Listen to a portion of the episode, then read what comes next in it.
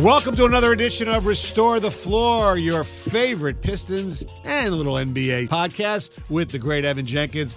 I'm Stony, and uh, we will hear from Pistons head coach Monty Williams in a little bit. But, Ev, the season is over. How about Les Nogues, the Denver Nuggets?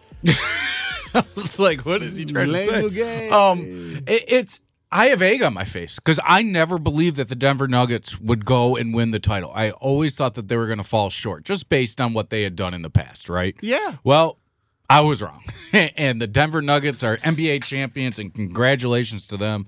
And Jokic is the best player on the planet. I don't care what anybody says. Flat out is. He was too much for the Miami Heat. I, I totally agree with you. I mean, what, the one game they lost was the game he scored 40? Yeah, Uh, it's just uh, the the Nuggets are what you want the Pistons to become. Correct. Now, are they going to get lucky in the second round and draft a generational type talent? Probably not. Right. But you look at the pieces around him. That's something that they can obtain, right? Right, and you have to be patient. Look how long it took them. Well, hell, look at To like get there. Aaron Gordon, right? Who was an outcast from Orlando, Uh, fourth right. overall pick, never really lived up to potential. Should have got robbed in the slam dunk competition, and next thing you know, he's walking the streets of Denver without a shirt on. Isn't that crazy? Yeah. I mean, first off, that's insane for a player to do with, you know, weirdos out there in today's day. Yes. And awesome. Yeah, Everybody embraced him. I mean, he didn't even take his shorts, his game shorts, his shoes off, anything. He just went out. And where he wound up, we have no idea where that ended up. Oh, I know. But good for the Nuggets, man. And, and KCP and Ish Smith and. Bruce Brown, who That- basically single, one. he won Game Four. That's the one right there. That's Yeah. the one that has got away from the Pistons. Reggie that one to me, even more so than Middleton, is Yes. Bruce Brown. Because Bruce Brown played a big role here. Blake Middleton didn't play much for the Pistons No, when he was he was here. only here for a year, really. Oh, but I mean, hey, it means that we're moving on. Right. It means um, I saw Cade Cunningham's trainer saying number two is back, talking about Cade Cunningham. Right. So hopefully he's completely healthy.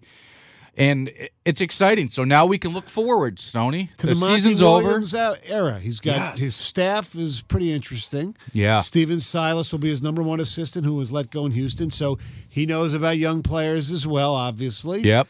Uh, I saw at the gym yesterday, the Pistons uh, press conference uh, on Tuesday. Uh, former Indiana Pacer, Portland Trailblazer, he might probably play for other few teams. He's going to be on the staff. Jarrett Jack was there. Really? Yep, Jarrett Jack is an assistant? he's going to be an assistant. He played on that uh, Georgia Tech Yes, team with Will Bynum. That's right, the Will Bynum experience. Um, I like Jarrett Jack. I- Mark Bryant, who I remember played at Seton Hall. Wasn't Jarrett was Jarrett. Jack, in all reality, wasn't he playing in the G League like just two years ago? Like Yes. That. So that is a great, a great hire in my opinion. Um, and uh, this guy named, no relation to our good friend who works at the Capital Mortgage Funding, Dan Burke. Dan Burke, who's a very considered a defensive assistant guru, is with Philly recently. Okay. He he's been added to the staff as well, and there's some others. He got some um, other assistants on the staff. Uh, that are further down in the, the chain, I believe Nate McMillan's son, and I believe uh, Doc Rivers' son too. Not Austin, the other one. Oh, really? Uh-huh. Okay. Well, that that's actually great. It was also great to see that the team showed up for this. Yes. Everybody besides uh, Bogdanovich, well, he's Yeah. overseas where he's from. So the reason that that made me smile, I'm listening to it in my car yesterday, and when he mentioned that all the players were there, it made me think of um, Darren McCarty, won multiple Stanley Cups with the Red Wings, right? He told me that when the Red Wings really started to gel is when they spent summers together. Staying in Detroit, training, adapting to the city, getting to know one another, becoming friends. That's the first thing that it made me think that these guys could be anywhere right now, training, doing whatever. Going to hear your coach's first press conference when you don't need to be there isn't like a mandatory deal. As you'll hear later in the podcast, Monty Williams was talking about how he was looking out his, his office window, and this was at 8.30 in the morning. Jay Ivey's there shooting. And that's the thing Yeah. is that they're here and that they're they're seemingly living in in the city, right? I mean, I'm sure that they go out to LA or whatever to Yeah. but the fact that they were all here means that you have a team that's buying it. Now, granted, Right. how many of these guys are here the following year. Correct. I don't know. Who knows? They look. The thing about Monty Williams is around the league, people say that he is really respected by p- other players, players he's coached, players he's coached against. Hell, played against even. I He- bet. yeah, probably, and just everybody seems to like the guy. So it's it's it's interesting. that, You know, the, press conference on, on on Tuesday, besides them showing up, was you know the revelation that hey, Monty Williams is a really honest guy. Uh, Oh, he- absolutely. He talked Even- about the money. Well, talking about get. his wife's health. Yes, and Like, that's why it took so long. being like you guys were being very patient and Yes. this is why and we discussed should we even talk about it and it's good that you bring up you know breast. Yes. cancer awareness and everything right, and say what you want about the owner of the Pistons. He ponied up, uh, and, and not just money. Uh, he ponied up with these offering them his, you know, private plane to do things for, for for Monty's, you know, wife's health, all that kind of stuff. They're trying to, and look, if this works, he'll be a Piston for life. absolutely and uh, listen you can say what you want about tom gores it's gores right isn't that what Gores or Gores? Whatever. I don't know. It seems like anytime there's a new coach, they call him Gores. Yeah. Anyway, uh, he doesn't have a problem spending his money No, at all. And I'll give him that. He's just spent it in some weird places and maybe hasn't had the right guidance, but Correct. they haven't signed their own free agent yet. right? You know, signed their own player. Like Blake Griffin, yes. That wasn't your money, right? That was the Clippers that signed that deal that you Right. ended up paying for. But they haven't gone and had to pay for their own yet.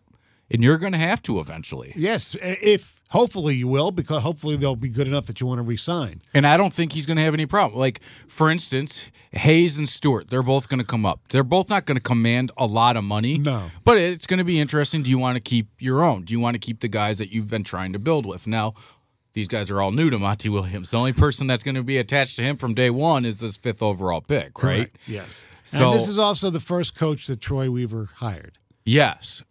And listen, I I actually like the fact that Dwane Casey's still in that building. I do because you know what? As Monty Williams is going through everything, at least he can talk to Dwane. How does this guy react to this situation? How does that guy He can- react he to can that? give some advice. I, I like that. Um, but it's just it's good to see. And what what did you take away from talking to him, other than just his honesty? That he has this skill, it seems, to just relate to players. It does seem and that. he and he he seems like a guy who he's not going to take crap from people, but he's not going to be this guy in your face and yelling and things like that. He, he's going to treat them like men, and he the things that you'll hear him say about Cade Cunningham, how he looked someone in the eye and things like that. He loves that. yeah. So I, I think it's going to be a terrific relationship. Look, who knows what happened between him and DeAndre Ayton? That obviously, whose fault that was, whatever. My bet it was probably a little bit of both, but more Ayton's.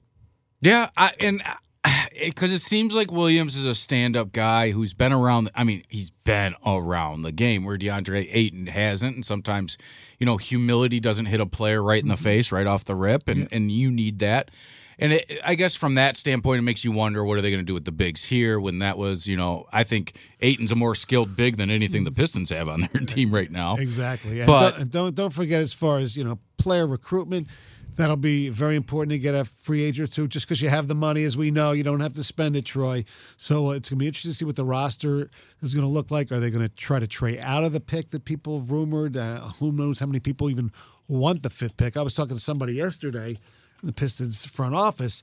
So this year is so different because you had one guy at one that everybody agreed on, and then you have the second tier is you know basically Scoot and Miller, and then from four to like nine, it's pretty much Yeah, you got those. they're really good players, The but you twins, don't know from There's a lot- Villanova. there's a lot of question marks. Yes, the Thompson twins, uh, Cam Whitmore, and people like that. So the draft is a week from Thursday. Yeah. So on the Restore the Floor, we'll be getting into the draft before, and hopefully we'll be talking to uh, the newest Piston next week, Troy Weaver, whoever. But uh, earlier, Well, this, b- before we get to you Yes. talking to Mr. Williams, I want to bring something up because we talked about like don't spend the money in the wrong places.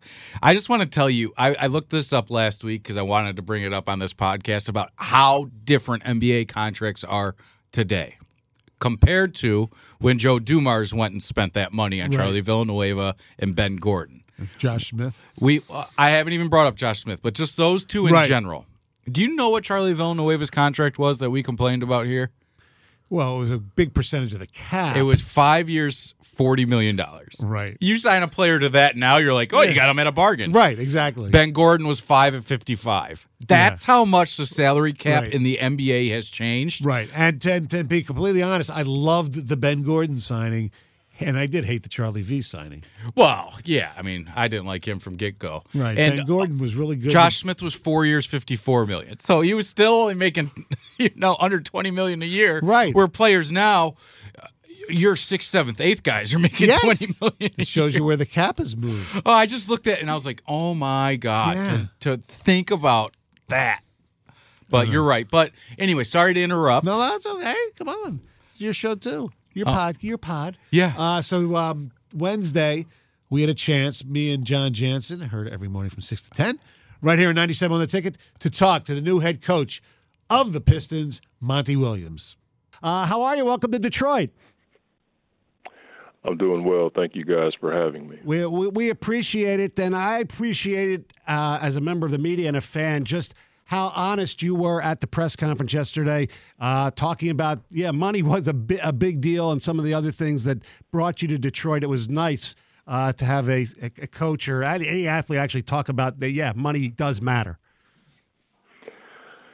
Well, I think it matters um, to all of us. I mean, that's you know everybody wants to win and you want to enjoy what you do. Um, but make make no mistake about it. Uh, this is a business. That doesn't mean you can't have a great spirit and camaraderie and all the things that we all want. But we all have to maximize these opportunities um, when they present themselves and in a good situation. And all of those things came together, and, and the money uh, was a big part of it. And uh, Stoney mentioned this that it took a little bit longer than I think all of us wanted here in Detroit. And for you, obviously, we learned yesterday there was a lot more going on in regards to making this decision. And I think a lot of people want to know, having learned yesterday that of your wife's diagnosis, how is your wife doing right now? She's she's good. She had a um, a tough surgery, as many women um, who battle this particular disease um, go through, and uh, she's recovered um, in part. There's a, a process that you have to go through. Um, thankfully, uh, because of early detection and the gene uh, testing, um, we caught it early, and we believe that um, allowed for us to be in the situation that we're in today. So uh, obviously, there's a level of pain and and adjustment that goes with this, and, and you know, men, we don't, we have no clue what that's like, um, and so we just, for me, I just try to support her as best I can, and and um, my kids and, and different people that have surrounded us in prayer and, and support um, have been unreal, and we're grateful for that. And the organization's done a really nice job of convincing you, not just monetarily, but I was reading today, you know, planes, uh, health uh, benefits, and all that stuff to make uh, her and your whole family uh, feel whole. Yeah, I mean, I, you know, I'm not a private jet guy, but um, it it was really cool to uh, have that level of uh, generosity extended to me and my family. Um, it, it really speaks to Mr. Gores and his uh, willingness to, not just with me, if you're in this building, you realize right away that um, he's tried to make this place a special place um, before you win at a high, high level. Um, and that, that to me spoke volumes. I think sometimes uh, you wait for the big win or the championship to up your level uh, based on what that can bring you. And he's he's brought a level of um, class and integrity and financial backing that uh, usually doesn't happen until after you win. So for me, that was a huge thing. Uh, the Suns' loss is obviously our gain, and uh, seeing things from a player's perspective, you learn if you're in it long enough that nothing really should surprise you. But having signed the new deal and the success that you had in Phoenix, were you surprised at the end of the year when they when they let you go? Yeah, I was, um, but I also understood that part of our business. Um, no one wants to lose their job, and it, it certainly stings uh, when it happens. But after I processed it and, and realized, um, for me, um, I didn't get the job done. Um, I could make a number of excuses about, you know, a number of things. Uh, but at the end of the day, it's my job to have us ready to play, to put us in a position to uh, win at the highest level. And we just didn't do it. I could point to a number of things, but I learned a long time ago uh, from my family members, uh, different people that I've been around, but in particular Coach Dungy, about no excuses and no explanations. And when they did let me go, uh, it allowed for me to to evaluate the things that I can do um, to get over that hump. Um, you know, I've been two games away. We've been two games away when I was in Phoenix from winning a title, and those kinds of things drive you. Um, when you're in big playoff games, um, there's always a moment or two or three that you look back on. Uh, you wish you would have made this decision or that decision to help your team. We all know players uh, drive the organizations, they drive the outcome in games, but as the leader and caretaker of the program, um, I, I put a lot of pride in being ready for those moments. And so, yeah, it didn't feel good, um, but that's a part of our business. Um, I know that it's going to allow for me to grow, and, and that to me excites me. Monty Williams joined us on the Stoney and Jansen show. Those players uh, include a lot of young guys. Uh, let's start with the backcourt on your roster. Uh, what did you think from afar? And you got to know him a little bit the last couple of days of uh, uh, Cade Cunningham and Jaden Ivey. Cade's a guy that I've followed for a while. I've always loved his demeanor. Uh, I love his game. Um, he's got a bit of an old game, if you will. He plays in the mid range. He can knock down threes. He's got great size. Um, I remember a couple of years ago at our place, uh, Mikal Bridges had a tough time uh, guarding him, and uh, that stuck out to me because Mikal can guard anyone. And I love uh, his eye contact when we talk. I love his demeanor. Um, we had a situation this year after we played here when I was in Phoenix, and I was on my way to the bus, and Cade came right over, and we sat there and talked for about five minutes. And I, I ran into Troy right after that, and I was like, "Who is this kid? like, where'd you get him from?"